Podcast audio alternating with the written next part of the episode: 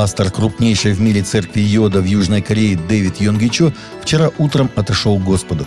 Доктор Дэвид Йонгичо, основатель церкви полного Евангелия Йоэдо, скончался в больнице Сеула. Ему было 85 лет. С прошлого года он находился на стационарном лечении после операции из-за кровоизлияния в мозг, сообщает в Корея Хералд. По словам представителей церкви, его похороны состоятся в субботу в Большом зале церкви полного Евангелия Йойдо в центре Сеула после нескольких дней траура.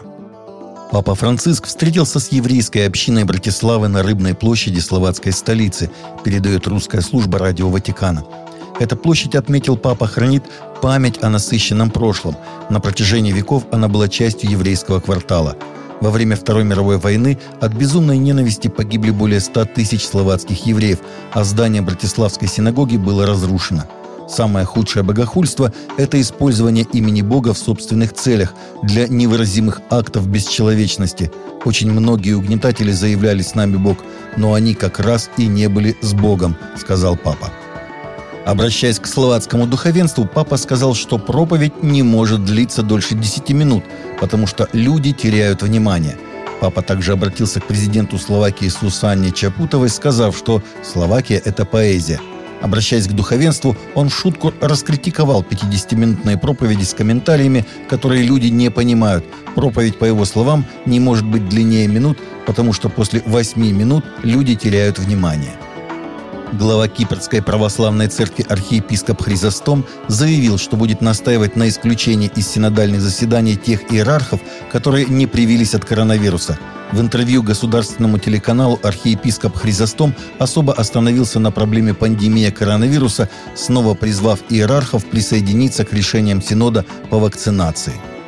13 сентября 2021 года в Болонье, Италия, прошел второй день работы межрелигиозного форума G20, посвященного теме «Время врачевания. Мир между культурами. Понимание между религиями».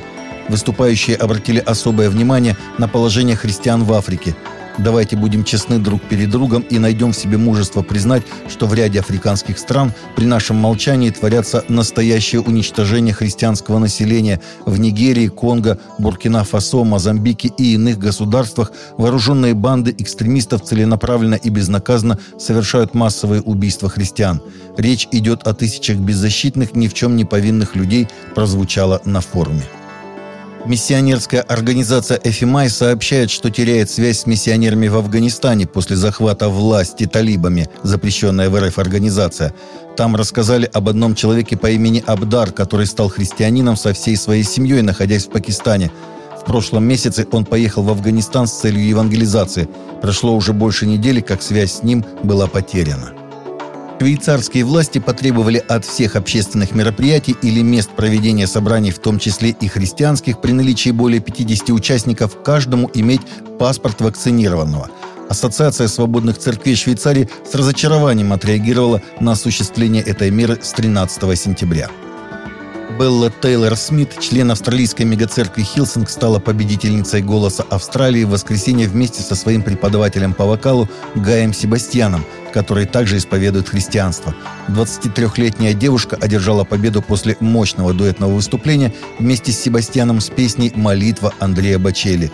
Ее приз включает в себя получение контракта на запись с EMI Music и 100 тысяч долларов. Таковы наши новости. На сегодня новости взяты из открытых источников.